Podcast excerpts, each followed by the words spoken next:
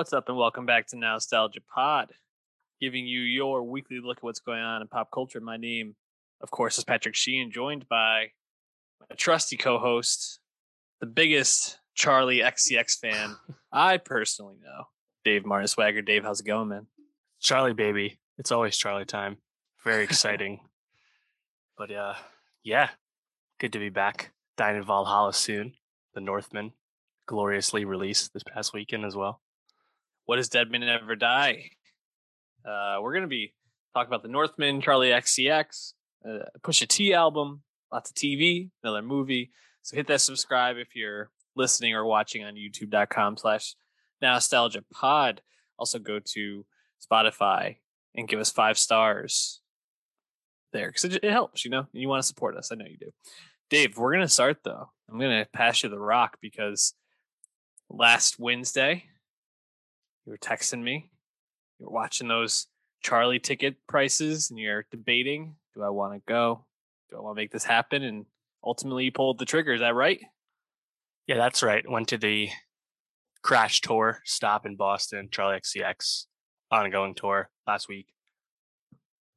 There's a tour that I had kind of resigned myself to perhaps not going because I had waited in the Ticketmaster line back when this all went on sale and got just screwed by a lag and server crashing and got screwed out of Charli XCX tickets, which is, you know, you, you wouldn't ex- ascribe that level of demand to Charli the way you ex- to like other pop stars on national tours. Not, not what I expected to have her buying her tickets be a huge challenge, but she does is selling out this this entire tour. So I guess it's not uh, completely unexpected, but I think that's also the perks of living really close to a venue where you can really play that secondary market to the last minute and wait for price drops. So even though I spent, you know, two and a half times as much as I would have if I actually had bought them from Ticketmaster, I nonetheless still got to go. And it was really cool to be in like a sold out show and see Charli for the first time uh, in a small venue like House of Blues Boston, thousand person venue. So it's really close, really small. And even though she, you know, she doesn't have a number one album in the US, she has one top 10 album here. She has, like, doesn't have platinum song. You know, she's not, she's not like a, a, a super A-lister as a, as a performer. Obviously, her songwriting gets there, but for songwriting for other people, even though she's not like at that status, she still has this rabid fan base. And it was really cool to be in that room with that energy and just to see that, you know, where even if you aren't the top of the A list, you can still be incredibly successful. And uh, I think that was that, that was what really struck me about just being in that room and being around all these people that knew the words to all of the songs off Crash, an album that had only come out a few weeks ago. And it was a great time. Uh, I think the uh, the set design, even for a small venue, pretty cool. It was like this like staircase with like this ramp in there, and Charli I think brought what we had kind of been seeing from everything that was rolled out with the Crash album and the music videos, namely that she's doing choreography and dancing full time in her performance for the first time with this tour and with you know the videos for this album, and that that's def- definitely a change. But she had two backup background dancers with her, and she was doing all this varied choreography for like almost all of the songs, honestly, and that's definitely a change. And I think if there's one criticism I would have is that there are times when she kind of kind of has to rely on the uh, backing track a bit when it's like the intense choreography, which is not uncommon for a lot of vocalists that are doing like hardcore dancing and performance. And I'm sure it's something that will continue to improve as she does more of this performance with choreography moving forward. Obviously, it is new for her, but yeah, I was just I just had a really good time because she just has a lot of great songs. And again, everyone in the room really dug all those songs. And she even, I think, livened up songs that aren't nearly as energetic in their studio form. A song like Party for You off How I'm Feeling Now, which is, you know, auto tuning song. That was like really fun live. And even uh, New Shapes off Crash, the one with Christine the Queens and Caroline Polachek. Like, I don't even like love that song that much, but like that that song rocked when she performed it and kind of changed my opinion on the song a little bit.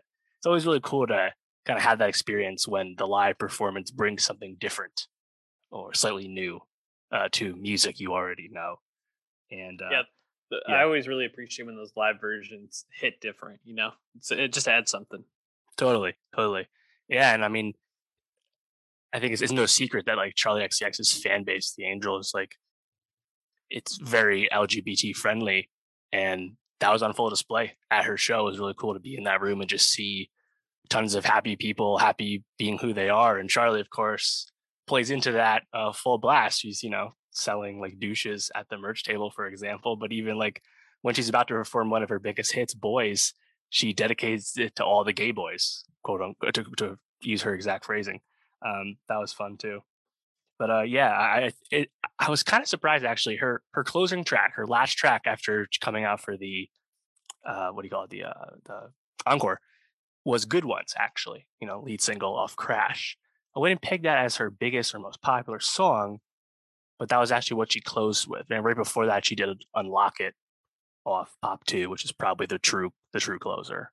Um, but I think like starting off the encore, she comes back out and does "Vroom Vroom." Of course, her viral hit that really kind of propelled the critical reevaluation of her career back when that came out. Coming out to Vroom Vroom and performing that and not actually dancing for that, and just kind of like rapping that song as it goes. And again, seeing everyone super hyped for a weird ass hyper pop song like Vroom Vroom, just just a cool experience. So yeah, definitely happy I was able to swing uh swing the those tickets and go because uh, they were clearly in, in, hot demand. But also, it's a small venue show. You got to take advantage of those kind of opportunities when they present themselves. Yeah, you know, I was wondering because you met uh, you mentioned that she, uh, she played "Party for You." How many songs from "How I'm Feeling Now" did she play? Because that that was a pandemic album that she obviously didn't get to tour for. Yeah, and other than "Party for You," I there's there, there, there weren't there weren't too many too many others. None that I can remember. My favorite song off that album, uh, I finally understand. She did not play.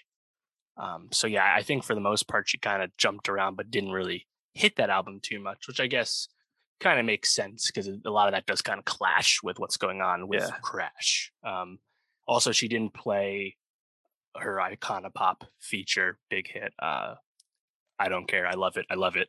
Which is a song she's actually kind of uh, disowned. Honestly, doesn't really jive with the lyrics, so she did not play that one. But I think, nevertheless, there's still a lot of like you know bangers. 1999, huge hit. Used to know me off the new new record, huge hit. Unlock it uh, was probably the biggest hit I would say overall. But uh, yeah, it was a blast. Seeing Dua just a few weeks back, and then seeing Charli, I- Mhm. I think different in terms of type of music, but similar in terms of like production choreography. I mean, obviously Dua's got a much bigger budget Mm, for yeah. her choreography. How would you compare the two shows? Right. So I think the du- the Dua concert was such a long time coming with all the pandemic delays that when I when you see the Future Nostalgia tour, it's just so precise in its Mm. choreogra- choreography, in its planning, that it, it just feels so like professional and like tuned up, and it was it was great, you know.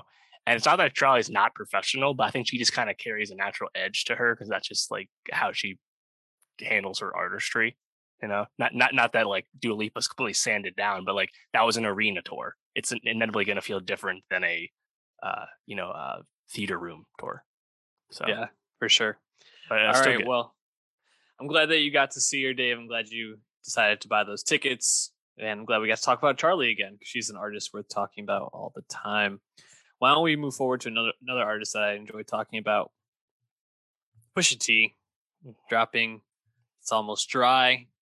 You know, we've been we've we've known this album's coming for a little bit.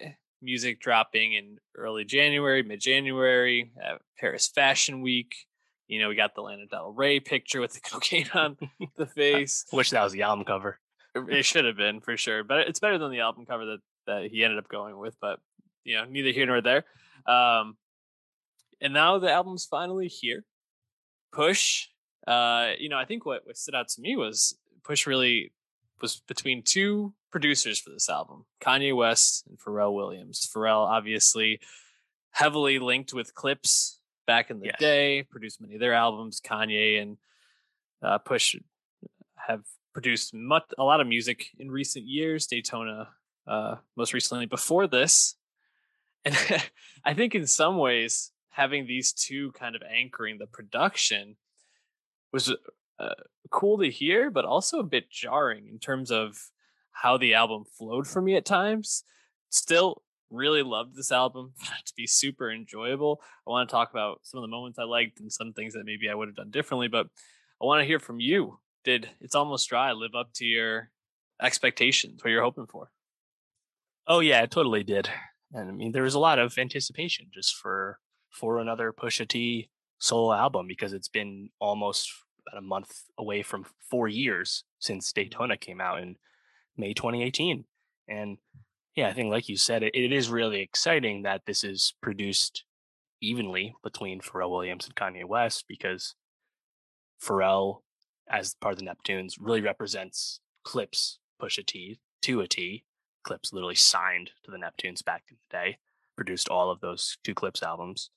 And then Kanye really represents all of solo Pusha T that we came to know in the 2010s and beyond. And it is interesting to contrast the two production styles on It's Almost Dry between these two, obviously legendary producers. And I got to say, I was really happy with what Pharrell gave us on It's Almost Dry, just because Pharrell, I think, can be a bit up and down, you know, year over year in what he's giving you, just kind of his production style. Eh, but definitely some of the more memorable Pharrell beats I've heard in some time. And yeah, overall, I just I really enjoyed it because even though Pusha T, yes, he didn't reinvent the wheel. Yes, yes, it's still it's still Pusha T on his narco shit. We we know what he's talking about, but he talks about it so well. Yeah, and he still finds new ways to tell us the things he's told us before that it still hits. And I think there's a lot of interesting implications that the last track on this album suggests about the future of Pusha T and his music career but nonetheless, it's almost dry. It's just it's just another entry in I think like the second half of Pusha's solo career where he really came into his own, came into his own, you know, voice and and bravado and uh, just a, a really awesome artist. Yeah. Uh, when when I was listening to him, I was thinking of that Kanye line from "Breathe In, Breathe Out," when he's like, now I'm just rapping about money, hoes, and rims again. And it's just like Pusha T is like that line in like the biggest sense of the word where he pre- he's almost admitted that yeah i just rap about the same shit all the time but i just make it sound really good and i yeah. play the same audience and everybody just still loves it and like you know honestly good for him like he just knows who he is and he knows what he wants to talk about and he just does it it's great yeah the, the pure snow we sell in white privilege never heard that before fucking amazing amazing you know? uh, uh, but yeah i mean pusha t is not the most introspective guy and there's like bits and pieces on this and honestly that's more than you you're mm-hmm. used to getting from Pusha. But again, it's totally okay. He does what he wants to do. And what he wants to do is still always at a really high level, especially because I think Kanye, but especially Pharrell, were really up on their game with this one. And also I think Pusha T, and who knows exactly how much is influenced by Pharrell and Kanye as well, but Pusha T really seems to have like learned from with Daytona and it's almost dry that he's a less is more guy on every song. These are not long tracks.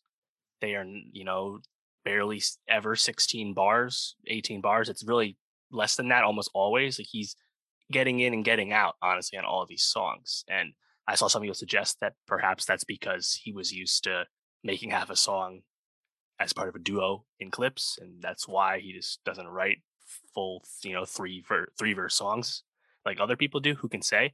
But again, he knows his strengths and he and he sticks to them.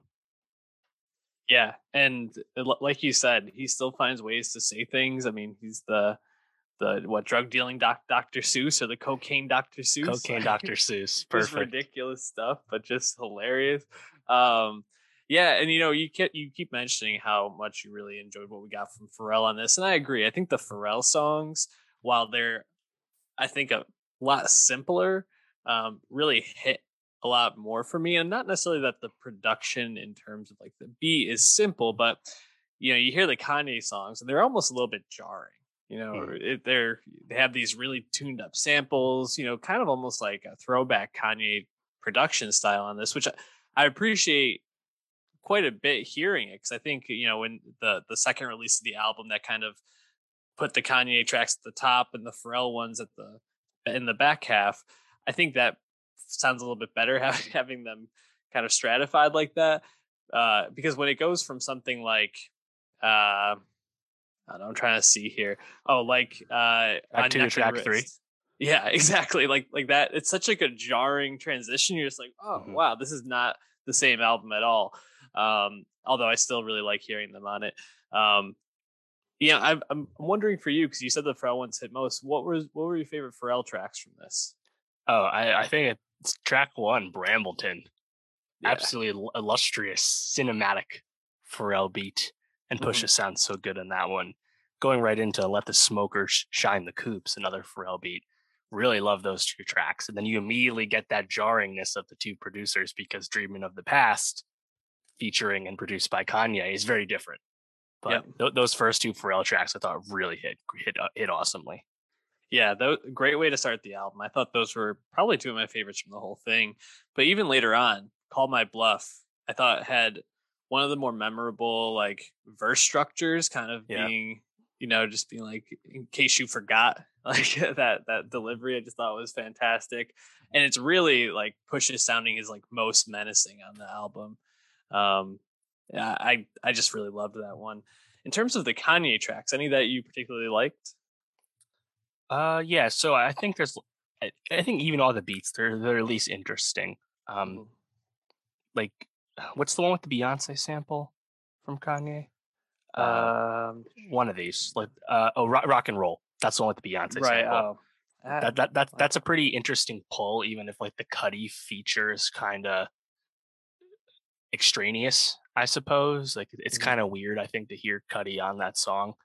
Um, and Cudi obviously had a big old tweet about how this is the last time he'd working with Kanye. He had done this for Pusha a while ago, et cetera, et cetera. I mean, nevertheless, you know, I think like a song like Diet Coke, first single, that has like all this big Kanye production.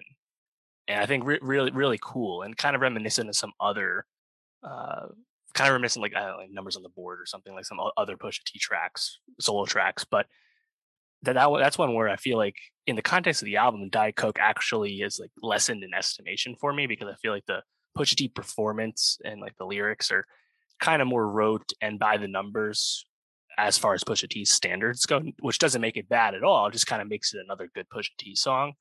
And when you hear the other tracks on the album, you're like, oh, actually, yeah, that that, that was actually kind of just a taster track at the end of the day. Yeah. Yeah.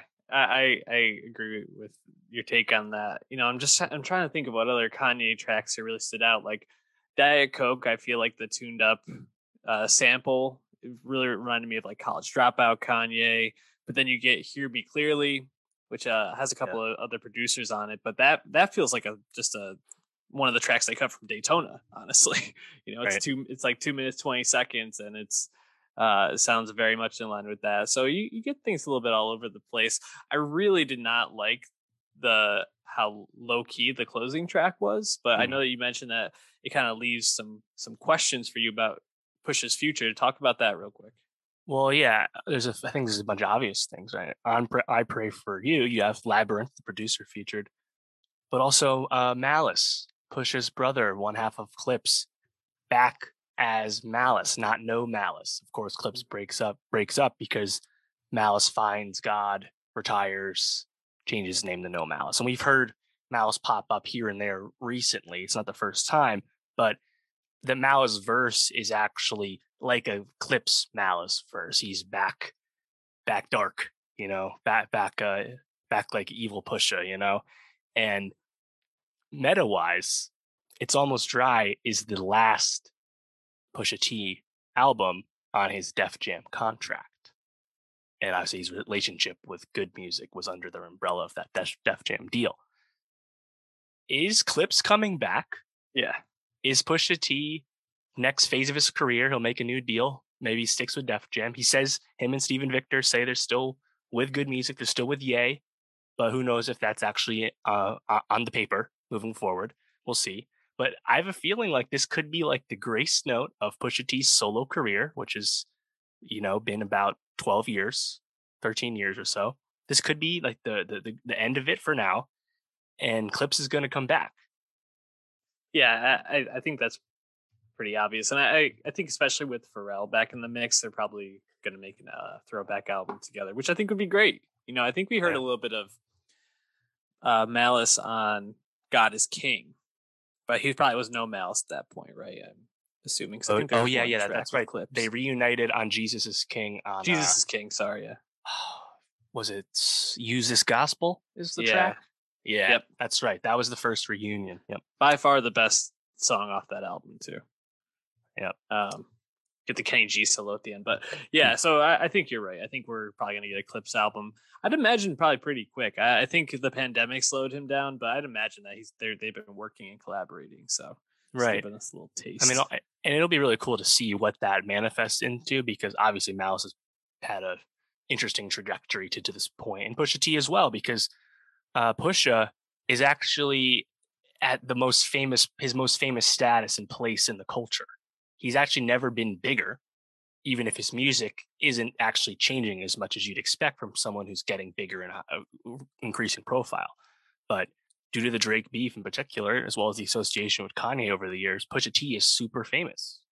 And yeah, yes, he's not as big as Drake, but like it'll be interesting to see what Clipse album entails because they had a lot of label issues towards the end of the Clipse run. That's why they went down the mixtape uh, route and did like all the Re-Up Gang stuff. So just seeing what that uh what what clipse is and, and and Kanye being assumingly involved in some way as well, in addition to you assume Pharrell and Chad Hugo. So uh, just just interesting and, and really cool to see that kind of future uh, possibility. Also, one note uh, when when this album was you know on our radar, Diet Coke. I can't believe that hasn't been the name of a song from Pusha yeah. T before. Just kind of perfect again. That the joke? Uh, Pusha T, man, love that guy. He's he's just a great artist. He's a fun guy to to root for because he just feels very true to just who he is. That's that's totally. It's just great. Anyways, we already put a song on our nostalgia best of 2022, so check that out on Spotify. Uh, let's move on to TV, Netflix, Russian Doll back. Man, it feels like five ever since we talked about this. Mm. And that's because it, it kind of has been. I mean, this is Russian Doll dropped pre pandemic, which yep. pandemic feels like five years. So this is like eight years ago at this point in my mind. February uh, 2019. 2019. Yes. Long time.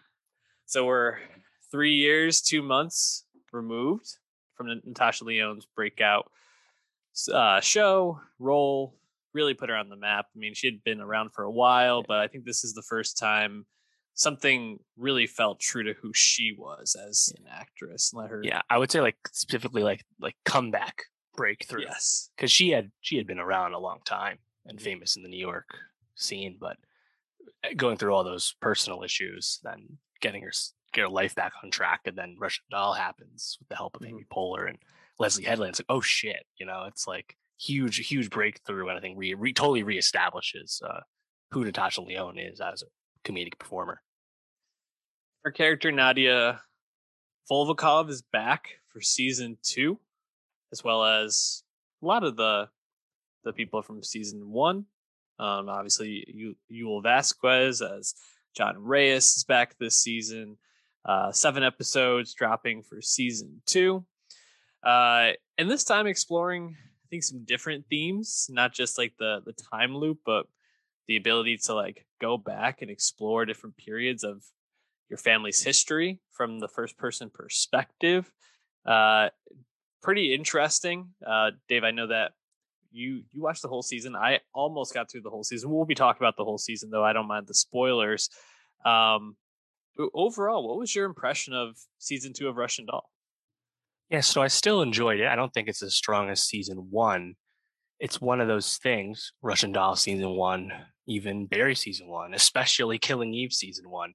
Really amazing first seasons kind of out of nowhere of TV in the recent memory that conclude on such a awesome grace note and like are so in sync thematically that like, you're like, huh, don't know if we need more. Don't know if you could pull it off uh, as well if you try and do it again. Barry actually managed to pull it off. Killing Eve did not. Russian Doll, you know, coming back three years removed, like, oh, they're going to try it again. Is just going to be a, a re- remake, rehash of season one all over again? And even if it was, honestly, probably wouldn't be that bad because Natasha Lyonne's really fucking funny. I, I, I wouldn't mind, but it's it's not a, it's not that. I think it, this is definitely a messier season. Uh, perhaps has even loftier thematic ambitions, but I don't know if it, it it doesn't come together as well as season one did, which I think really took that Groundhog Day concept that you're in, introduced to in the first 10 minutes of the first episode.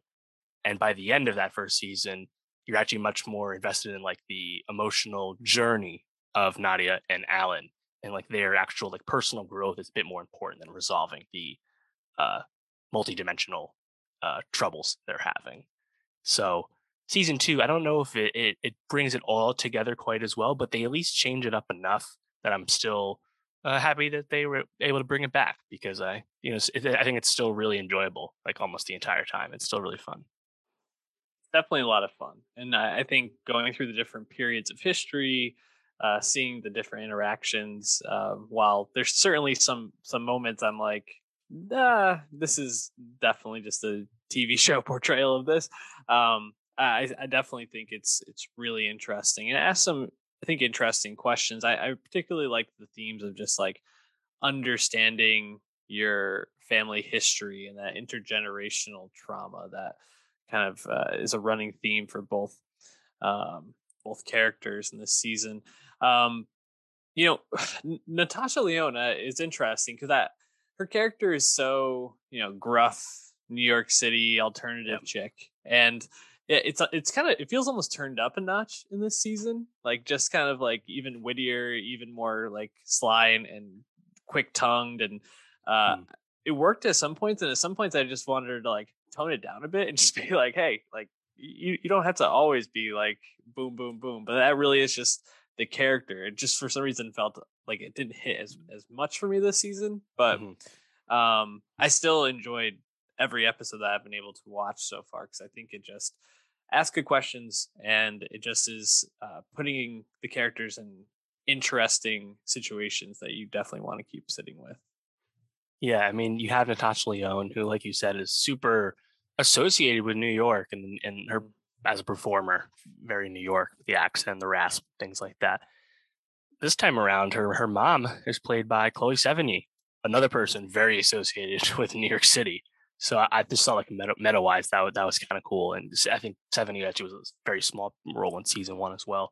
But yeah, I think because there's like there's just kind of more going on from a plot perspective in season two that you can kind of get a little frustrated with uh, just Nadia's personality, I guess, because you're like, hey, can you just like get to like fixing things? Yeah. But to the show's credit, I think it does enough work to like establish why Nadia is kind of like getting off the path and, and uh, you know starting to uh, lose her marbles a little bit as the uh, the timelines are beginning to blend and, and take over and things like that. I think the issue with season two overall is that there's just not a lot of Alan. You know, no. like the season one, first ten minutes, the the hook, the uh, "Happy Birthday, Baby" r- repeat. You know, the, the hook of the Groundhog Day stuff, amazing. And then what? Uh, halfway through, roughly, season one, we're in Alan's shoes, and it's like, oh fuck, this is this is awesome, and like, the, the show actually like grows right in front of your eyes and goes somewhere you didn't expect. Season two, though, yes, we spend some time with Alan, just Alan, but like it just I don't think it's enough, and like his payoff just is isn't really there, and uh, just kind of a bit unfortunate because he was such a integral part to why season one came together at the end. Yeah, and I really I really enjoyed that. You know, you kind of saw how their friendship had grown um you know from the last time we see them to when the story begins uh, in the first episode uh nadia just shows up at his house and he just kind of comes in unannounced and he's like you know that you can only do this in emergencies and uh so you, you kind of it's kind of established that they've grown to their their friendship since then which uh, makes sense given what they went through. I gotta say i was disappointed to not get uh more of him this season uh but i did really like when some of those characters just like randomly popped up especially i mean i guess not a random character but her best friend uh, maxine greta lee is just yeah dynamite in the uh, uh, episode. I think it's episode three, Brain Drain, when they go mm-hmm. to uh, Budapest. Uh, Budapest, and oh my god, she is just hysterical. That whole episode, she had me dying. Her delivery and just her perspective is uh, so out there and hilarious, and uh, Greta Lee really delivers all that so well. Um, what other characters that pop up in this season did you find yourself enjoying being with? Uh, yeah, I really enjoyed uh, Sharlto Copley's uh, character. What's his name? Uh, Rez. Is that his name? Uh, uh Chez. Chez. Chez. Chez. Yeah. yeah. Just because I, I always like uh, Copley. Um, mm-hmm. ever since I saw him in District Nine, pops up here and there, and it's like, oh yeah, that guy, cool. And uh, I definitely I think he definitely brought the just the right kind of edge to the scumbag character he's playing in relationship to Nadia's mom. Um, you know, it, even if it's like kind of by the numbers, it, it is kind of fun to just like, hey, we're in fucking East Berlin, Cold War time, Berlin Wall's up. Yep. Ooh, spooky times, you know, and then go further back. It's like, hey, look, there's some Nazis. It's like, ah, they don't really, you know, take it anywhere super profound, but still, still kind of cool. Yeah. I, I really liked when Annie Murphy popped up as uh, mm. young Ruth. Uh, just like what did she call her? She calls her like a Jackie O looking bitch or something like that. She like says something very specific, and I, I or it's, it's like Mia Farrow or something. I just died laughing because I was like, oh yeah, like Annie Murphy really is just a knockout. And you can almost like take her for granted given all the mm-hmm. Schitt's Creek, like how funny and well written that show is and the character development. But yeah, she, her presence on screen was evident even as like a toned back, just like nice right. character. Um, yeah, I'm trying to think who else really stood out. I, I agree. I mean, the Cold War stuff was cool for sure. Yeah. I mean, I really like Elizabeth Ashley as present day Ruth. I, yeah. I, I, quite enjoy that performance. Her and Lyonne have a good chemistry, play off each other well. Mm-hmm. Um, I, you know, I think it's just it's just kind of cool because like this whole like whole story, you're not really dealing with anyone super young. Honestly, everyone's like middle aged for the most part. It's kind of interesting to see see everything and like because like I feel like all the characters are pretty mature in this uh in this story through two seasons. Yeah. Um, you know, Lyonne has kind of suggested ideas for a third season, and I mean, at this point, why not go for it if Netflix still wants to greenlight it? Uh, who who knows? I guess in that in that department, but I have a feeling they'll again try and do some kind of new spin on it because they tried to do a new spin on season two. So hopefully, um, if they do come back, we can get more of uh, get more of Charlie Bar- Barnett, get more of Alan yeah, no, I I agree. I hope they make more of this. I really, uh, you know, even if season two doesn't hit quite as hard as season one, the themes that they're going for, the questions they're asking, the things they're looking at are are lofty and high concept, and I really appreciate them at least taking these swings. And totally, Lyonne is, a, is a cool character to sit with for sure. Yeah, we we also should acknowledge too, showrunner, co-creator Leslye Headland. She didn't actually do any directing this time around, but still very excited for what's next for her because she's the one developing the Acolyte mm-hmm. Star Wars series on Disney Plus, which is going to be set in the past in the higher Republic times, thus completely removed from any Skywalkers. So really curious to see what her her spin is on that. We're going to get that show next year. Absolutely. So we'll be talking about her. We'll be talking about Russian Doll if if we get another season. Hopefully we do. Let's uh, switch over though to another show that we enjoy quite a bit, and that's Barry. Back for what season three now? Crazy yeah. season three of Barry, man. It, another show where it feels like forever since we got it, and that's because this dropped only three months after Russian Doll. So it has been almost exactly three years since right. we got Barry. Um, May 2019, last time we watched Berkman to block the last episode of season two. It's back. Bill Hader's back. Alec Bird's Alec Berg is back.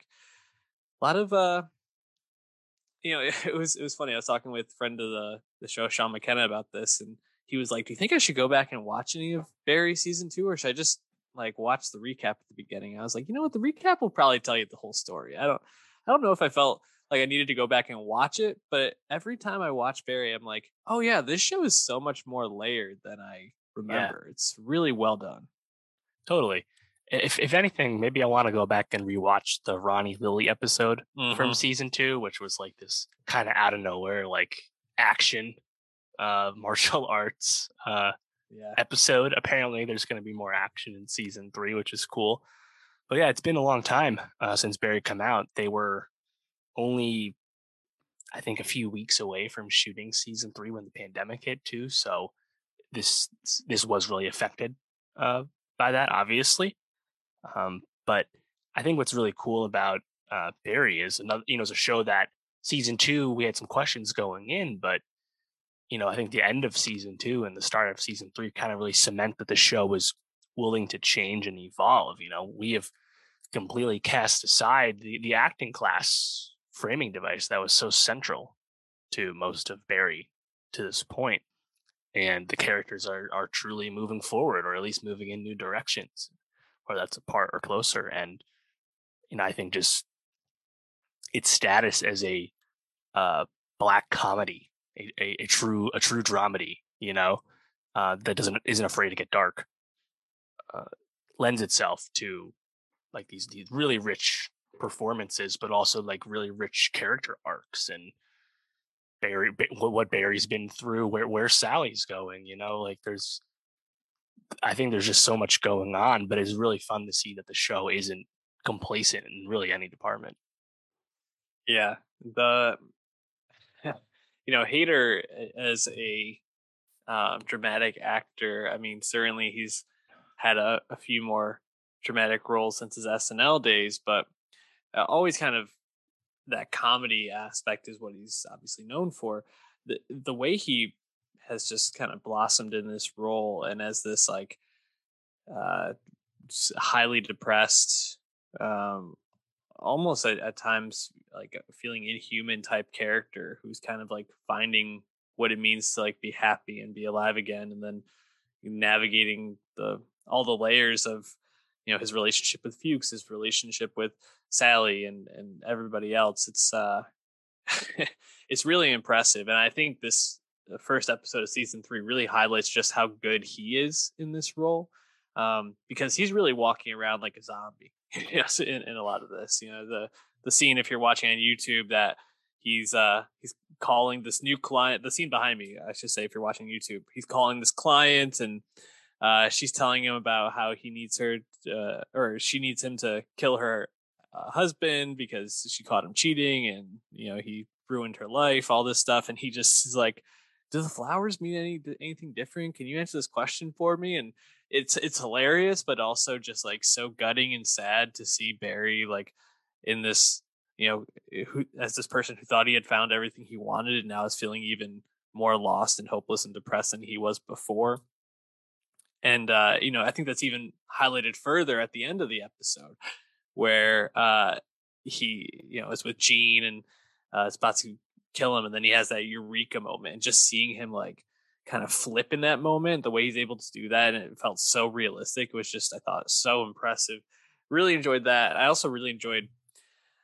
the way the episode looked at points like that scene with sally where she's on the set moving from scene to scene kind of running through mm. that just was like I thought that was so well done, so well written, just like really believable, and uh, just the, the like you said, the show is firing on all cylinders right away.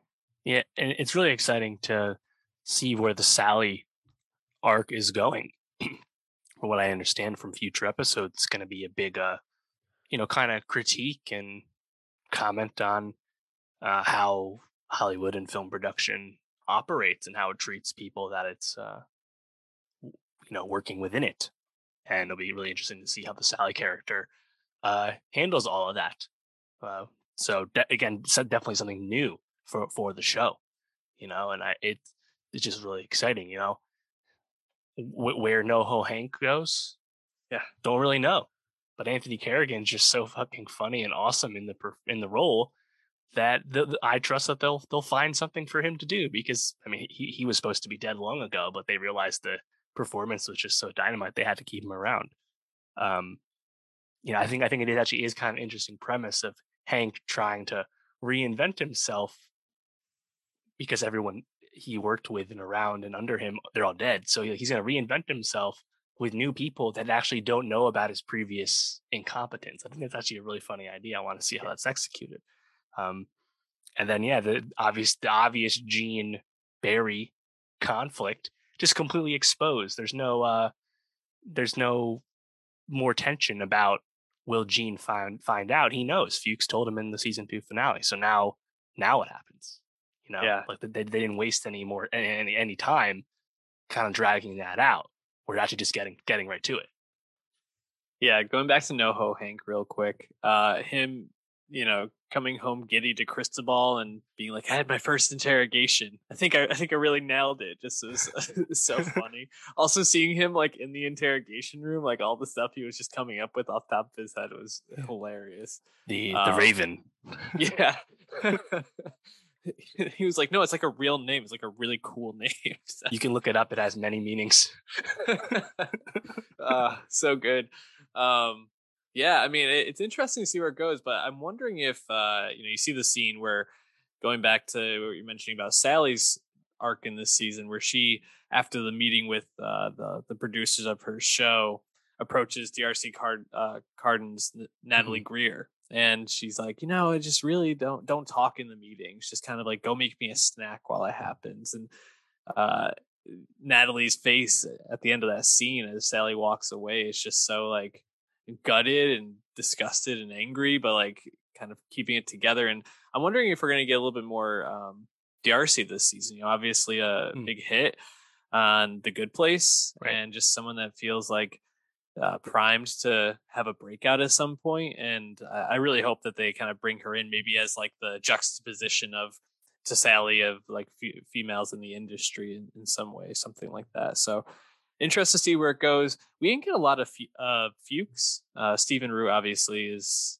um, excellent in pretty much everything he's in, but didn't get too much of him in this episode, other than kind of seeing him in this like uh, I don't know hideaway house, uh, trying to convince the guys that's like watching over Right. him to watch football with him. So I'm Right. hoping he's not sidelined too much moving forward. Yeah, I mean he's literally with the Chechens, I believe in Chechnya. Yeah. So so yeah, it'll uh take some moving to uh, get him back with the core group.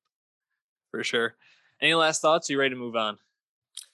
Just happy the show's back. You know, you kind of Yeah. forget forget what you what you've missed when it's been so long. You know, three plus years, but here it is. And you know, I, I know Hader took a lot of time with the scripts with the extra time the pandemic allowed. So it sounds like they really um really got what they wanted with season three. So now we just get to see it. Absolutely.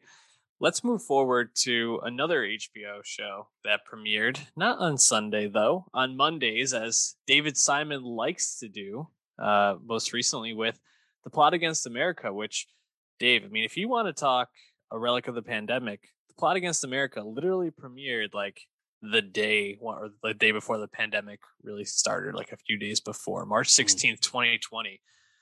That was the last time we really got a uh, David Simon property. Um, you know, we talked about the Deuce. I guess maybe has the Deuce come out since then? No, the, the uh, Deuce Deuce, was before. before. Yeah, Deuce was right before. Um, Plot Against America, we really liked. The Deuce, we really liked. Uh, obviously, The Wire. David Simon is uh, Generation Kill. David Simon has made so much Yeah. good television for HBO. It's so crazy. prolific, but the batting average is also so high. Yeah. And he's just a HBO workhorse at this point. Literally, all of his shows that he's been the creator of have been at HBO the last 20 plus years.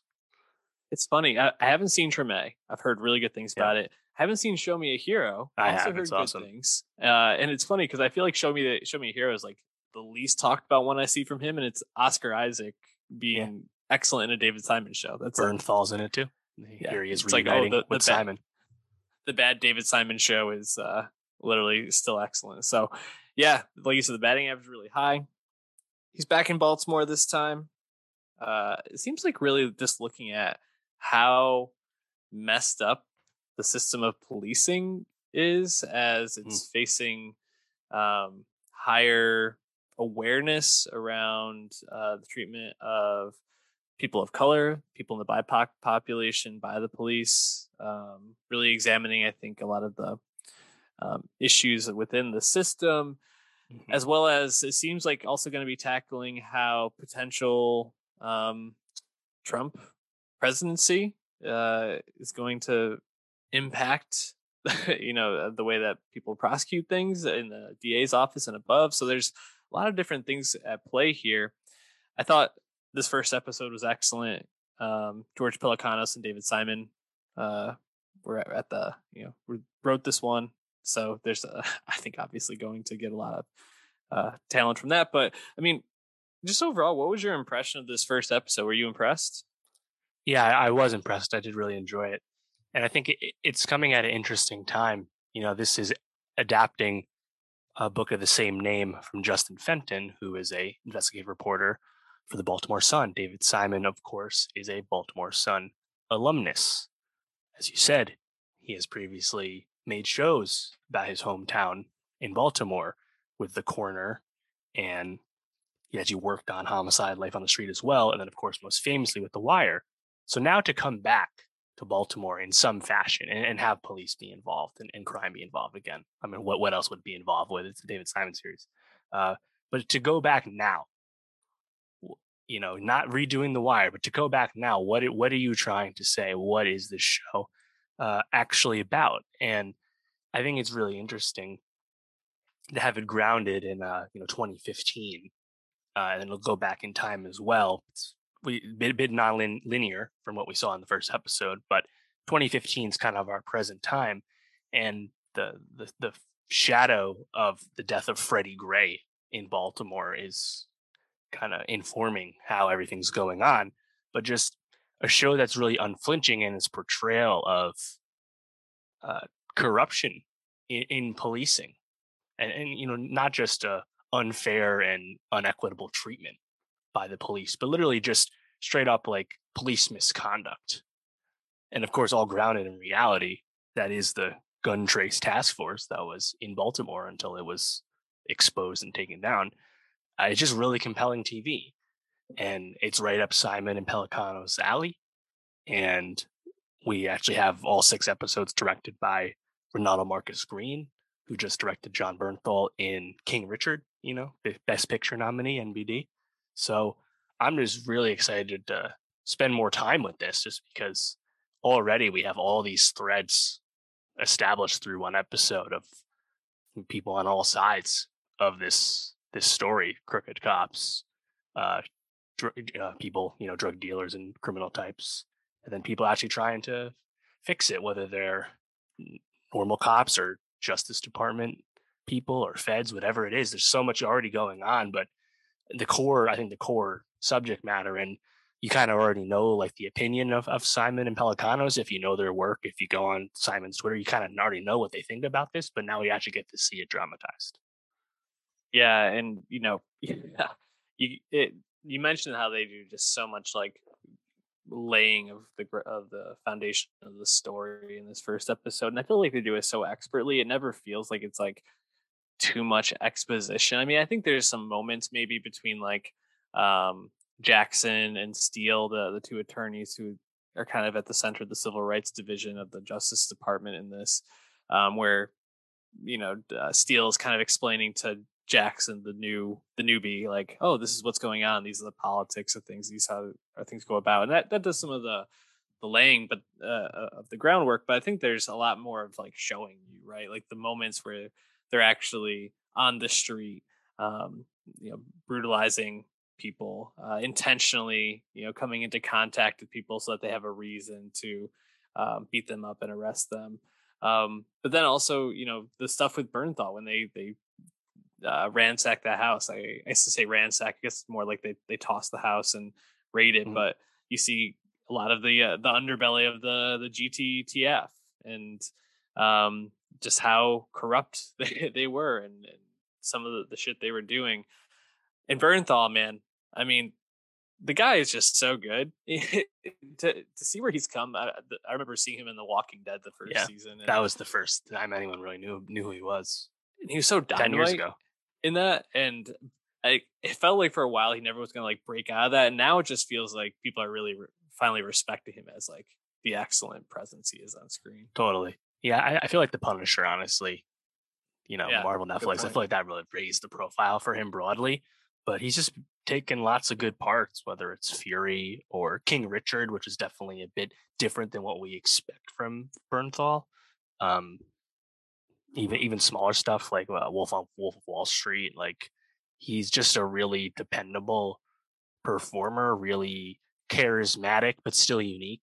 Um, it seems like this is going to be a bit more in line with what we think of him from, like, say, Sicario, for example, given uh, what what his Wayne Jenkins cop character uh, seems to be, who I believe that's actually the real name of um, the officer in real life. But uh, yeah, I mean, as soon as the episode ended, I was like, "Fuck, I need more of this right now." Obviously, yeah. HBO knows how to uh, spread it around. Really excited that excited for that. But um, I actually saw some people saying in, in reviews that this is a you know it's a mini series, and I always really respect that. Like Simon, he does mini series, and um, except for the Deuce, everything's been a mini series lately, and yeah, uh, get in, get out, say, say your say your piece. But even if we own the city might not have enough like thematic like comment to justify six episodes i don't think it's going to be a problem just because we're going to get to see all these performers and all this like, tact and and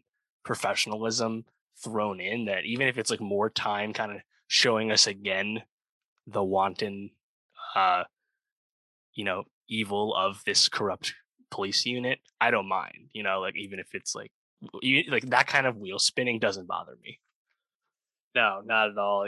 He just makes everything so so much like fun to watch, even when it's like procedural shit. You know, like yeah, if you watch The Wire, like you never would have thought like watching cops decipher and like listening on phone calls would be as interesting as he makes it. He's just able to like highlight it, if you if you've seen show me a hero it's like the actual subject matter of what they're like working on in this like small like jersey municipality is like very super gra- granular and not like this like riveting stuff of local politics, you know. Uh, but just there's just a way away with the pen and, yeah. and the storytelling storytelling choices, you know. What I really liked about We Own the City episode one though was was the fake out they do. Uh, you have the guy being interrogated about his, uh, in, you know, in, in in the future scenes, and like, you just assume he's a criminal because we've seen a lot of people being accosted and arrested by the police, and then we see this guy in the past uh, break into a uh, drug dealer's apartment that police other police are watching too. We see this guy break in with his with his some of his colleagues, right? And we assume that he's um, you know, a rival criminal or something like that. And then we actually realize later on that no, these are these are cops. These are part of the corrupt cops. And it's like this whole fake out of like what the true focus is of the show, you know? And yeah, I thought that was done so well. No, for sure. Uh, it's it, Simon is just so clever in terms of how he crafts these tales, man. I and you know it, it was kind of weird being um uh someone who's watched The Wire probably two or three times, maybe even more in my life. Um, seeing people like Jamie Hector, who played Omar on the show, um, a couple other people like uh, Delaney Williams, uh, who's the the police commissioner in this. He was a uh, detective on The Wire.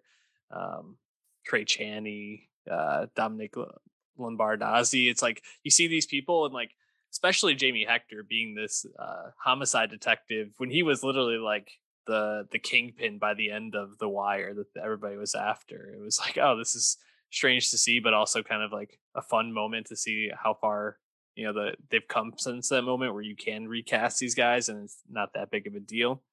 In terms of the storylines, though, I wanted to just shout out um, David Corenswet Corenswet yes. Uh, as as McDougal. He just is like every scene he was in. I just thought he was awesome. I can't wait to see what more his character is going to do this season. But I loved him. Yeah, and I, I, was like, I was like, who is that? I looked it up. I was like, oh fuck, I didn't recognize him like with the beard. And I was like, yeah, I I, I think of him from some of his Ryan Murphy roles, and this yep. definitely feels different for him and uh, an awesome look. I'm really happy to see see it. You know, definitely doing something new for his career yeah, last time we talked about him was probably Hollywood, which yeah. I mean, as the lead in Hollywood to this, uh, I think definitely a better look for him. Also, uh, Wunmi Mosaku as uh, Nicole Steele, the the attorney for the Civil Rights Division. I thought she was really excellent. So excited to see those two storylines play out specifically, but it's just going to be great. I mean, obviously, you want to see what Bernthal's going to do. That ending scene where he's just like sitting in the interrogation room with those crazy eyes, man, I uh, what a way to end it. So, um, looking forward to watching more of We Own the City. We'll be talking about it when the show wraps up. Any last thoughts, Dave? Are you ready to talk about Nick Cage? Let's go, baby. Nick Cage, boy, uh, what a character. in uh, he played a lot of good characters also in real life. Quite the character. Uh, I had a conversation yeah. with some people about him this weekend, and I think everybody had a different, like, ridiculous story. Whether it was talking about the uh, the dinosaur head, which I believe he bought, but it was it yeah, was actually stolen, had to be yeah. given back. Uh, the fact he owned a uh, haunted house in New Orleans, which I've actually been to, or at least outside of, very creepy. Some of the stories around that are pretty ridiculous. Or if you just even think about like all the ridiculous roles he's played and characters he's been, he is quite the character. But recently, he's been making a bit of a comeback, wouldn't you say? Uh, yeah, totally. And Nicolas Cage, he's been in been in the game so long, like forty years. Yeah, forty year career, whatever. Like he's had many comebacks for for different reasons. So this is not the first one, but he has seemed to have come out of the on the other side of his most recent troubles, which were largely financial. You know, he's working a ton, working on a lot of independent film and uh, not you know outside the studio system work, largely to cover like debts and and you know personal mistakes he has made uh, in his life. But more recently, you know, I think the the choices have just been uh, more positively re- received with stuff like Color Out of Space and Mandy. But then the last year with uh, with Pig kind of coming out of nowhere from Neon and just a really amazing performance from Cage, uh, Oscar worthy for sure. And now you're following it up with The Unbearable Weight of Massive Talent, which is a pretty by the numbers action comedy, but the uh, core appeal of it is that it's super metatextual reference about Nick Cage, Nick Cage playing himself. And I don't really know what other actors could be in a role like this because who else has the material to make a movie like this about themselves? Who else could do this besides Nicolas Cage? Nicolas Cage is a meme for many reasons, and this movie is largely about that meme. Yeah, there w- there's only one other actor that comes to mind that could have done this, and, and it's honestly someone who's kind of been doing similar stuff, and that that's Keanu, um, oh, who yeah. you know has been uh, kind of lambasted for his acting style at times, had the action career, has done romantic comedies, kind of has mm-hmm. done the whole gambit, and now more recently he's kind of leaning into this like self-referential uh, aspect of his career where he's almost playing himself just in every role at this point. Right. It's like think of the "Always Be My Maybe" exactly uh, cameo for this exactly. I, I, guess Tom Cruise could do something like this, but oh the problem God. is Cruise still takes himself too seriously to ever attempt something like this. Cage is very game in the unbearable weight of massive talent and really lampoons a lot of uh, things about his life and his career that did in fact really happen. And yeah. It that just makes the movie really enjoyable no matter what kind of Cage fan you are. Because it also I think is a really fun action comedy and Cage and Pedro Pascal have uh, you know gr- great chemistry, and they're both movie stars. Yeah, you know, it, just thinking about both Keanu and um, Tom Cruise, which I think that's a great call. If he wanted to, he definitely could do something like this. But Cruise and Keanu have those action franchises right now that they still rely upon, whereas Cage doesn't really have that franchise, um, which no. I think even makes this part of his career even more impressive because he really is just kind of doing uh, movies that he really believes in or wants to do. It seems, and that seems to be hitting more. Um, yeah, National Treasure three. You think Disney's thinking about it? I think that's the franchise be. that's right there for him. I would love it if it came back. I mean, it's a terrible franchise, but it's also so good at the same time. Yeah, it's a lot of fun. It is. Um, so yeah, now now we come to the actual movie. We've been talking around it. The unbearable weight of massive talent. Nicholas Cage is Nick Cage in this movie and uh, it's a lot of fun. You know, I I found this to be like you mentioned. Uh, I think it talks about a lot of the different aspects of Nick Cage's career and life, and I think the way it kind of weaves in and out of uh, these things that actually happened, which is kind of things from the story or th- yeah, things from the, the written plot and story is is pretty interesting. But really, just putting Nicolas Cage alongside Pedro Pascal and letting them just like have a great time makes the movie so much fun. And I just thought this was super enjoyable. You know, not not a movie that I think uh, will make anyone's end of year list, but for what it is, just a real real delight. How did you feel about it? Yeah, no, I agree. I really enjoyed myself the entire time. I think what's what perhaps disappointing about it is it doesn't actually dig as deep as it potentially could about the cage of it all. You know, Cage again has had had multitudes in his career, in his personal life, in his time as a celebrity. There was a lot of material to mine, but also things to to comment on. But this movie doesn't actually go that deep, which is totally okay because the movie's still really fun. And even if it's ultimately just kind of about the meme of Cage, you know, not not not, not the not the bees, like he he openly acknowledges the meme in the movie. It doesn't actually go beyond the meme that much, but again, it's fine because the movie is still a lot of fun. And you know, I think the, the stuff that works best is, I think clearly like the Pascal Cage of it all. Pascal's character as this like super fan in Majorca, bringing Cage out to him, and they actually become a kindred spirit and they kindred spirits, and they have like these comments about like film production and making original movies and stuff and it's actually like a huge reference to a lot of people like us that talk about the movie industry in more high-minded ways and it's like that was like really really funny to hear that expressed and like again we don't get too deep about anything in this movie but it's totally fine just to see things acknowledged the way they are. Um you know i think the stuff with uh uh javi's cousin who's the actual villain, the actual crime lord in the story. That stuff's like pretty standard, and like that that ending action stuff is pretty standard. Um, but again, I don't mind because like I feel like the the chemistry between our core characters is fun. Yeah, yeah, I agree. I, I felt like that kind of stuff was just like background, but I really enjoyed more so just like the scenes where uh Cage was kind of put in these situations where he has to like choose between these ridiculous outcomes and just like the whole like premise of him like going to this island to like basically like a money grab and then being thrown into this like CIA undercover plot while he's actually like becoming friends with Javi. It's just like such a fun yeah. like position and you throw his family into it. It's great. Yeah, his nouveau shamanic acting ability. You know, I might actually be a good CIA agent. Like mm-hmm. Yeah. he just sells sells it really well.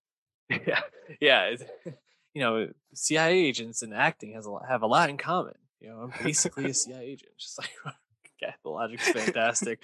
um, you know, I also really liked the stuff where it was like him facing himself and just like how much he was really laughing at himself as like mm. Nicky Cage, you know, the younger yes version of himself, and where they actually like make out at one point and just which like, apparently was a Cage suggestion. The script had him just kiss on the cheek, and it was Nick Cage in real life who said, "No, I want to aggressively make out with Nikki."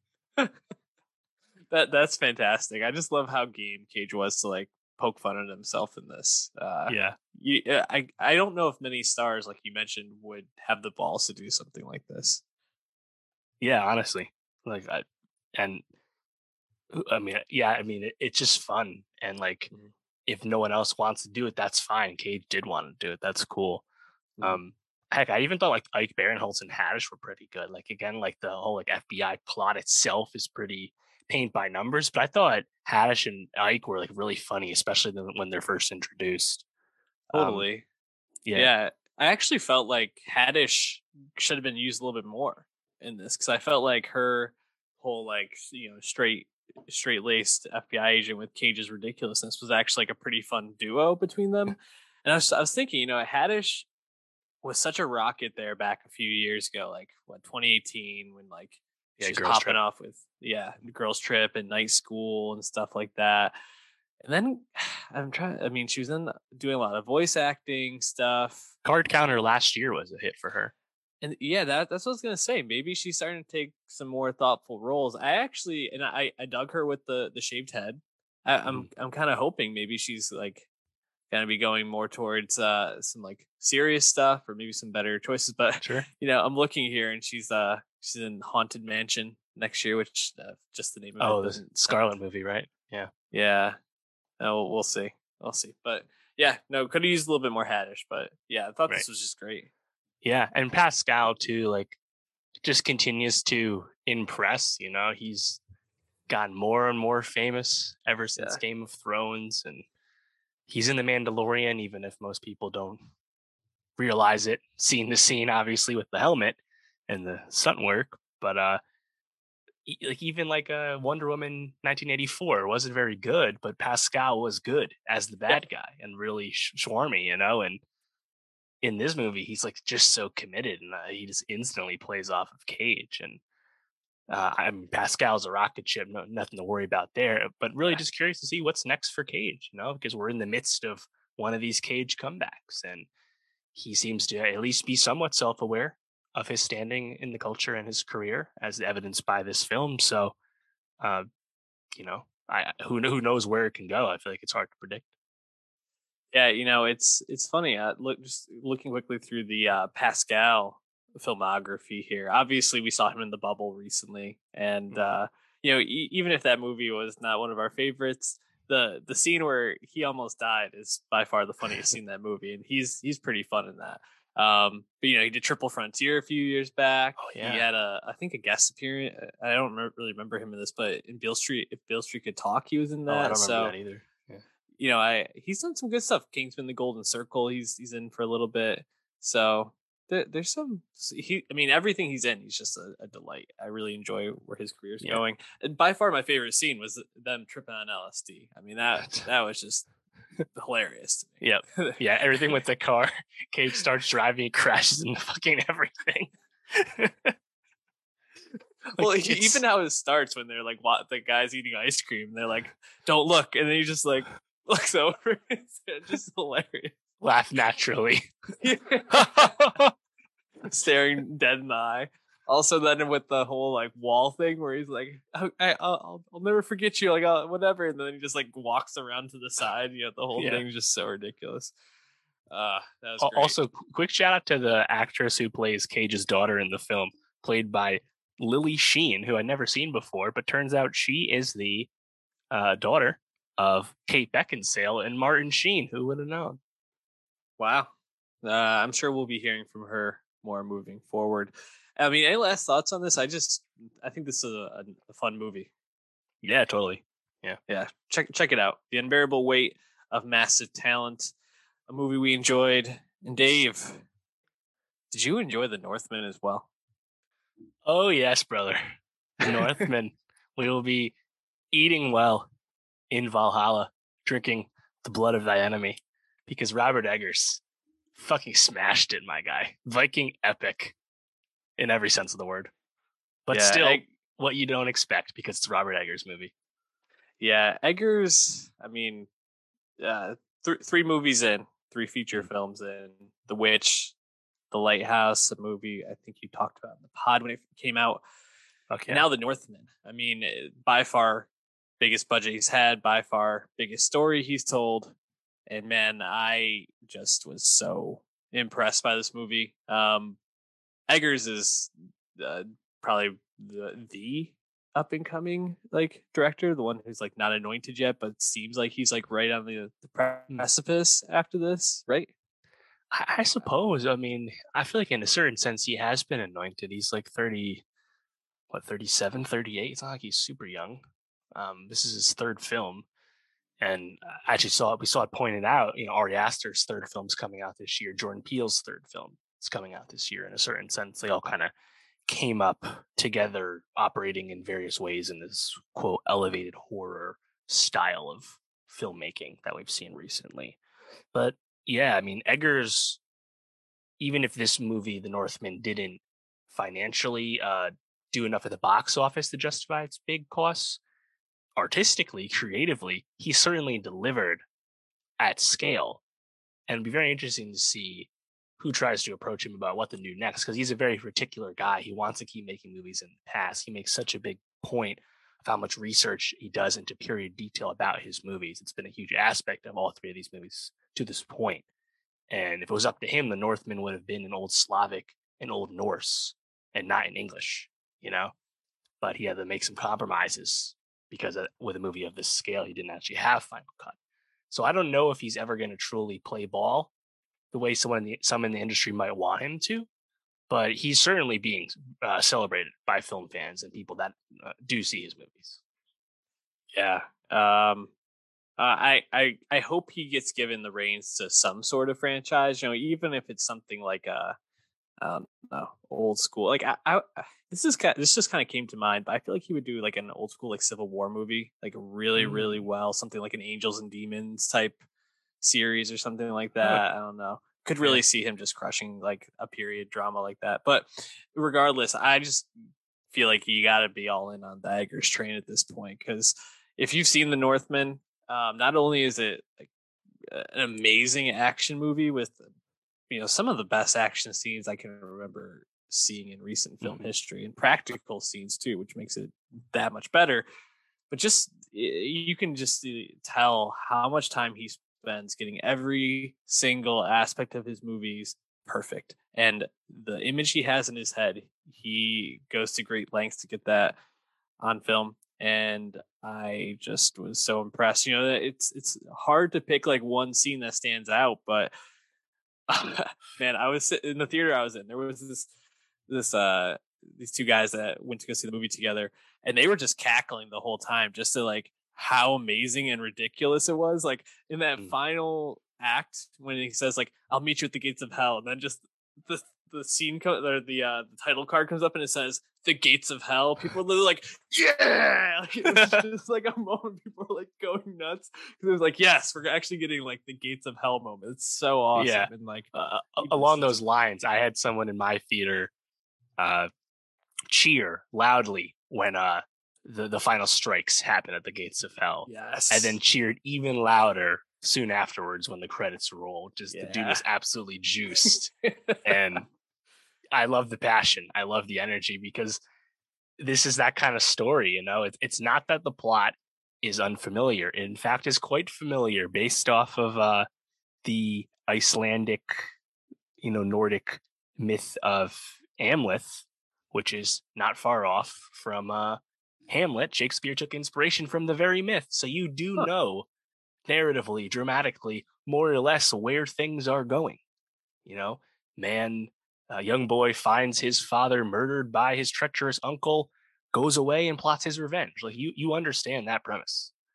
And it's still really satisfying to see it executed. And because it's a Robert Eggers movie, there are all these other accoutrements to this film whether it's hallucinations from Amleth or ritual scenes where they start tripping balls and howling like wolves, whatever it might be.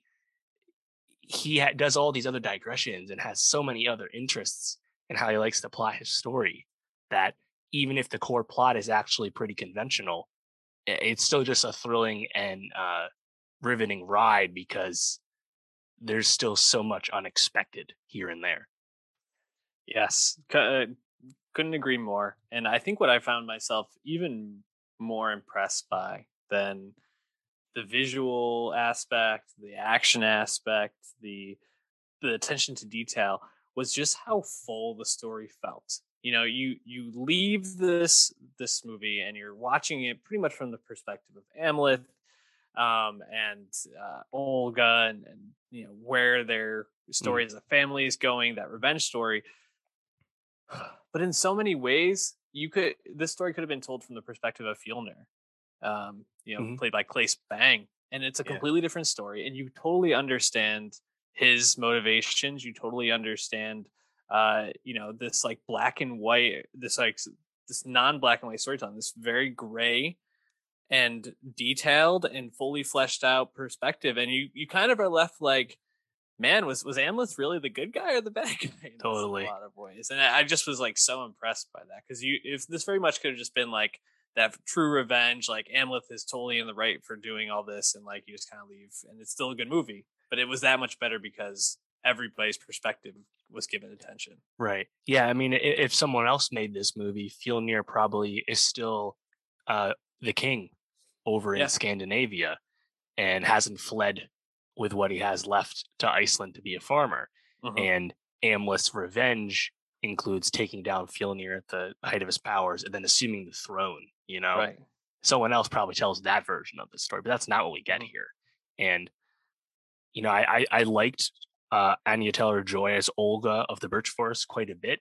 Yeah. Uh, I don't think Olga is as fully fleshed a character as she could have been, but uh, you know, I, it doesn't really pass the Bechdel test all that well, but like how she impacts Amleth at the end, you know, when Amleth dives off the ship and like he's just too obsessed with revenge against Fjolnir and he just can't can't give it up until he's actually dead. And it's like, man, at that point you're like you're you're kind of uh, doubting what what Amleth's got going on upstairs just because he's like he's just and he actually says it himself in, in in one way or another. He's like, I've been so consumed with this chase for revenge, I actually don't know what would what what what to do after that's done. Yeah. And when you watch the movie, uh, you don't have to worry about the answer to that question, obviously, but it's kind of like a dog chasing its tail, I guess. Yeah, totally. And you know, just to kind of I think rewind a bit, I, I thought the first the opening uh, of the movie is is awesome. You know, told from the perspective of Child Amleth, played by Oscar Novak, who I thought was a really like striking looking yeah. child actor. Nice haircut. yes, and has a very like particular like face about him. Um, and you know his relationship with his mom, played by Nicole Kidman, Queen Gudrun, uh, mm. and Ethan Hawke, King yes. Aurvandil. Uh, Ethan Hawke just looking brolic and amazing. Also, we should say quick, Skarsgård is like unbelievably jacked in this movie. Like I don't even know how a human being gets that insane. Ripped. It's yeah. it's nuts. But um, yeah, I, I loved the, this opening scene. Ethan Hawke is so good. Um, and then you get that really weird scene with uh Dafoe as Heimir, and when they kind of yep. anoint uh Am- Amleth as a man in that like yep. spiritual ritual, just so weird and fun. I saw someone call it like Norse bar mitzvah or something like that. it's basically his coming of age, but um, they get him high in one way or another, and then they just yeah. assume the the wolf identity and stuff. But I really love like when that's going, and you have um, Dafoe, you have uh, Heimir the Fool's like uh narration, but it's like overdubbed, very reminiscent of like parts of the Lighthouse, of which Dafoe was the co-lead in. Like uh, really effective scene. And then right off the jump, as soon as that scene ends, Fjolnir uh, get, gets after it and uh, Hawke gets got. You know, it's uh, they, they don't waste any time. I really like that entrance scene though when Hawke arrives from war because like it's a really like cold scene. You know, he's not like he's this beloved king, even if he is the king. You know, and you can kind of see with Claes Bang's energy, it's like, hmm, Fjolnir ain't too happy with what, what's uh, going on right now. And it's like, it doesn't matter that you can see it coming because I think everything works. Because, like you said, once we see Claes Bang again in Iceland, your perception of Fjolnir is so different. You know, it, it's it's such a different character than like the evil, uh, murderous uncle that we're introduced to.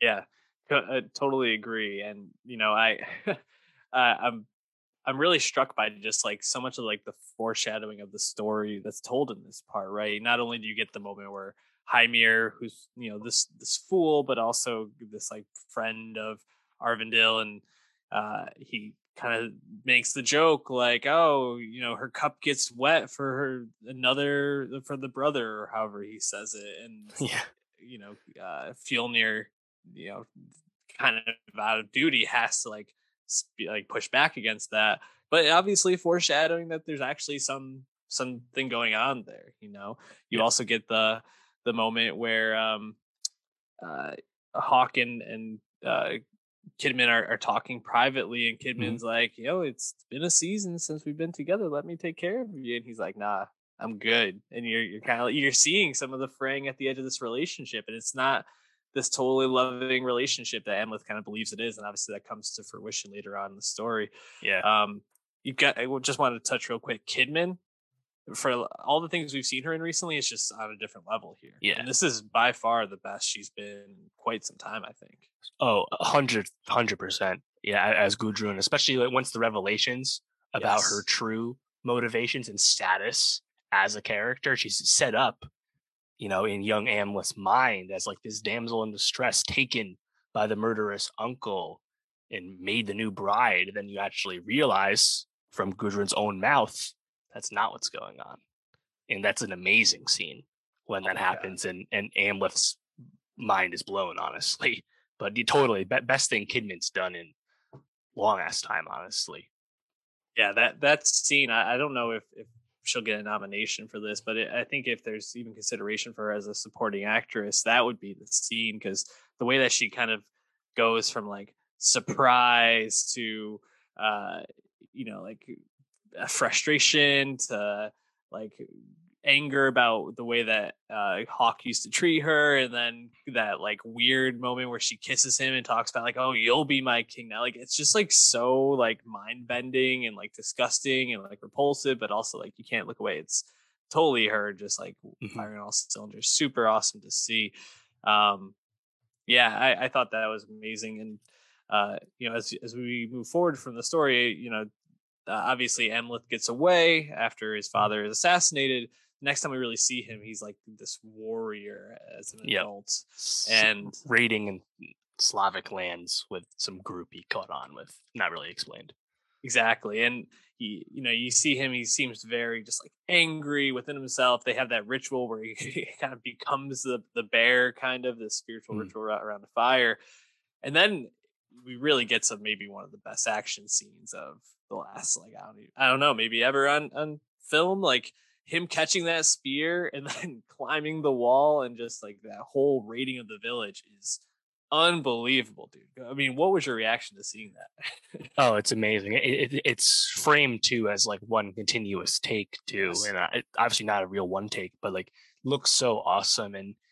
It, eh, because it's so practical too, Skarsgård literally scaling the fort wall with one axe after I mean, you said it. It was a, he was a huge wow moment, viral moment from the trailer where he catches a, a thrown spear, a thrown javelin, and then returns it to the sender in their chest. Like it's fucking thrilling shit. And then just watching him just run through the village and cut all these guys down. And, you know, they make a point of, you know, Amleth doesn't kill any women or children, but they don't also really hide the fact that tons of people are being thrown into slavery and there's also sexual violence happening just just in the other room you know it's not like they're hiding anything either um they, but, they literally burned a whole house of children yeah. after that scene it was pretty brutal yeah. Mm-hmm. yeah but but but am like it's such a great introduction to like Amleth's like singular focus too because even like right beforehand when they're like in like the war canoes uh some of his compatriots just shoot down two guys in a boat with with bow and arrow just for fun and laugh about it. And Amleth like looks over and just looks back like he's such like a has a one track mind at this point. And I think it's really cool that the way they set it up later with like by chance, where he learns about uh Fjolnir's uh, new developments, moving over to Iceland and deciding to throw everything he has away, which seems like he had been relatively successful, all things considered, and throws it all away to put himself into slavery basically to have a chance to get his revenge. Um, yeah. and and right before that, of course, we have the uh, Bjork cameo as the Seeress, yes. which is another one of the really memorable uh, hallucination uh, scenes. Bjork, obviously of Iceland, but her first acting role in like what twenty years or so. But super super awesome scene too. Yeah, that was that was fantastic. I really liked all of the scenes where it pulls some spiritual aspect and you know you have the super weird one when he's you know on feeling Fjolnir's island in Iceland where uh the guy is like wearing like female garb or like traditional like uh like witch garb with and then he takes over Dafoe's voice um mm. as he's like giving the premonition. I thought that was interesting leading to him going and getting the sword from that Viking Skeleton yes. King, which is just an amazing scene as well. That reminded uh, me of uh the Green Knight ending. Yes, honestly, there are I think a lot of parallels to the Green Knight in this. You know, the like uh, this way it was shot, kind of like the greeniness in some scenes, the uh, mm-hmm. lighting mm-hmm. in a lot of it. I thought was very similar, and just like the story, very similar in terms of epicness too. Um, you know, it, it, there's a lot of time spent with him as a slave on this island. We could go into every single scene and probably pick out something we liked, but were there any particular moments when he's like mm. plotting his revenge, kind of following through on some of this that really stood out to you? Sure. Well, in general, I, I really enjoyed it, just him and Anya Taylor Joy mm-hmm. talking, her and her and Skarsgård. Because again, like again, like the older character is good enough for the film, but it could have been better, I think. Um, but Taylor Joy just has such a presence. Yeah. Obviously, we've we've known that for some time.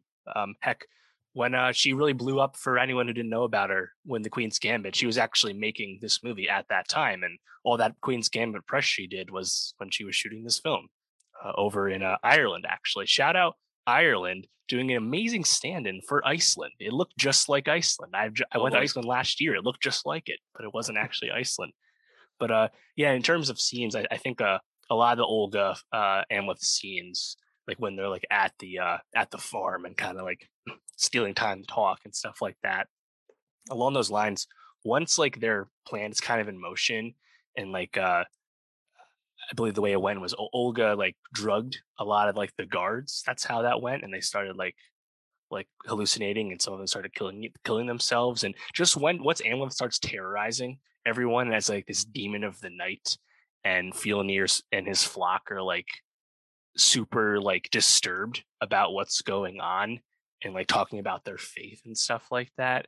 And then you have a reference to like the growing uh, incursion of Christianity across the world. And it's like, it's the Christians. It's like the, the, those that worship a corpse on a tree. like, yeah, crazy.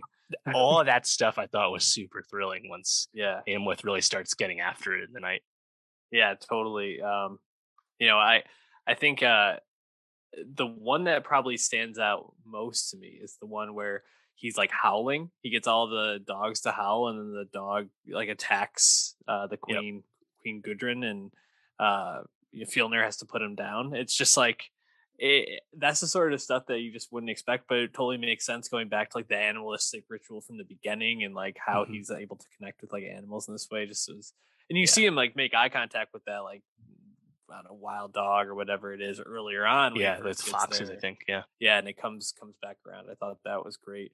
Um, but yeah, I think all that stuff is super cool, and like how it's you know it's a revenge movie, but not in terms of it's not like uh, John Wick where he's just like going all out, just constantly killing people. And he, I guess he is, but he's like being way more thoughtful about how he's going about this and like creating this like right. persona of this you know spirit like you talked about. I thought that was fantastic. It, it's a lot of shades of like biblical shit, you know, like yeah. um when uh uh what's his name? Um Jesus. No, no, no. Um Old Testament, Prince of Egypt. Um, Moses. Moses. When Moses starts basically terrorizing Ramses and the Egyptians. Right. It's like just like that, yeah. honestly. The seven plagues type stuff. Yeah, for yeah. sure. Totally agree. I also really liked the uh that that game they played. I don't know what was going on there, but I thought that was like a an interesting moment to like kind of show that Amleth isn't totally this like vengeful monster right. in a sense. Saves you know that yeah, saves the kid, has maybe more feelings for um, you know, his younger brother talks about how he, he would take him with him if necessary when things get to it. And then uh, obviously that doesn't turn out to be so, but um, you know, the brother really uh got some some jabs on it before before Hamlet just yeah so I don't know about you, but like once he enters that room, and you already know like uh, is like giving Gudrun like a, a sword or something or mm-hmm. spear or whatever it was, and like they're like hiding with the little little boy, and it's like I was like, man, bro, don't go in there, man. You're gonna get fucking got, and yeah. like he gets he he gets cut up, up, good there. It's like, oh man, you you might have had a chance to pull this out if you didn't just yeah. get thoroughly fucked up by Gudrun and the kid. Yeah, I I had the same thought um, also, there it reminded me of another movie that I can't place, but there's another movie where like a person jumps on someone's back and stabs them in the back a lot. I can't remember which. One. Is it like Arya with the Night King? It might. It may. It might have been. Maybe I don't know. I, am hmm. gonna be thinking about it until it, it hits me. But yeah, that that certainly I was like, oh no. But then uh, when they when they go to the gates of hell, I mean, this is yeah. like the most visually stunning shit. They're literally fighting on a volcano, like as it's erupting incredible. Like just the lava lighting the whole way. Like it's all dark, but you get the the red glow. And when Ashy he get, as well. yeah, when his arms get cut and he's just standing there and you're like, oh, he's not gonna pull this out. And then he kind of like summons the the strength of the kings and just yep. like they both finish each other off at the same time. It's just so perfect and beautiful and memorable. Just so memorable. Right. So yeah, the why well, I really love the foreshadowing with that scene too, where like Amleth kind of either says it to himself or he says it in one of the visions where he's like he he will kill or defeat Fjolnir on like a red uh, orange lake or something. He says it. I was like, after the second time I saw the volcano, I was like, oh, that's the Orange Lake. I Yeah. get it now. And yeah, like Gates of Hell, it's like right away. It's like, oh fuck yeah, let's go. Badass. And the person in my my uh, theater who cheered the first time cheered when you see Fjolnir get decapitated, but he started cheering before you realize that that Hamlet. sword was also stuck in Yeah, Hamlet's Hamlet. chest, finishing him off. Uh, I would I would definitely watch a, a sequel to this where you you see what what happens with Olga and the kids. Just want to say if Right. Eggers wants to do it, but he he definitely has other projects in mind. Yeah. Well, and that's just the unfortunate rub with this film too is budget's like 70 to 90 million. This movie did did okay for non-franchise movie, 12 million opening weekend, but it just it, it's going to lose money for Universal and Focus Features. Just really disappointing honestly because artistically, creatively, critically it's delivered, but it just um you know, it's not going to uh quote unquote justify its production and you know, I don't I don't think Eggers cares about all that too much. He kind of put in the work when the lighthouse was getting raves at Cannes to like get the Northman financed, a movie he had basically kind of already developed with the uh, Icelandic poet Sjón. So he he he he earned this, right? He he got this done. And is he gonna get a big budget like this again? Well, not unless it's for something someone wants him to make. And it doesn't sound like Robert Eggers wants to make stuff for other people. He wants to make his own shit. So I guess that's okay. It's still great that he at least got to make this because he just smashed it. Yeah, totally. Um, I, I think I think he'll get more. I mean, uh, box offices are low, but uh, I think people are going to respect this. I I assume this will probably at least get some awards buzz come into the year. You know, hope so. nomination or two. So I I think he'll end up at least remaining at this level. But good shit, man. Northman totally totally lived up to my expectation. So really really pleased with that. This is why going to the movie theater is great too. Like this is a Oh, yeah. movie that being in theater is just so so different. I bet. Totally. All right, what do we got for next week, Dave? So next week we have a new Kehlani album, which is always fun, but just a lot of TV, honestly. New TV, Paramount Plus. You have The Offer, the Miles Teller starring story of the very troubled and eventful creation and production of The Godfather, one of those popular movies of all time. And if you know anything about how that movie got made, there was a lot of drama, and now we're going to see that drama. Also, miniseries starring Andrew Garfield on Hulu under the banner of Heaven is kicking off. And then we'll also talk about uh, two shows we like quite a bit that are wrapping up Pachinko on Apple TV Plus and Tokyo Vice on HBO Max. Lot to talk about next week. Hit that subscribe on youtube.com slash nostalgia pod. And again, five stars on Spotify. We appreciate you. We'll see you next week.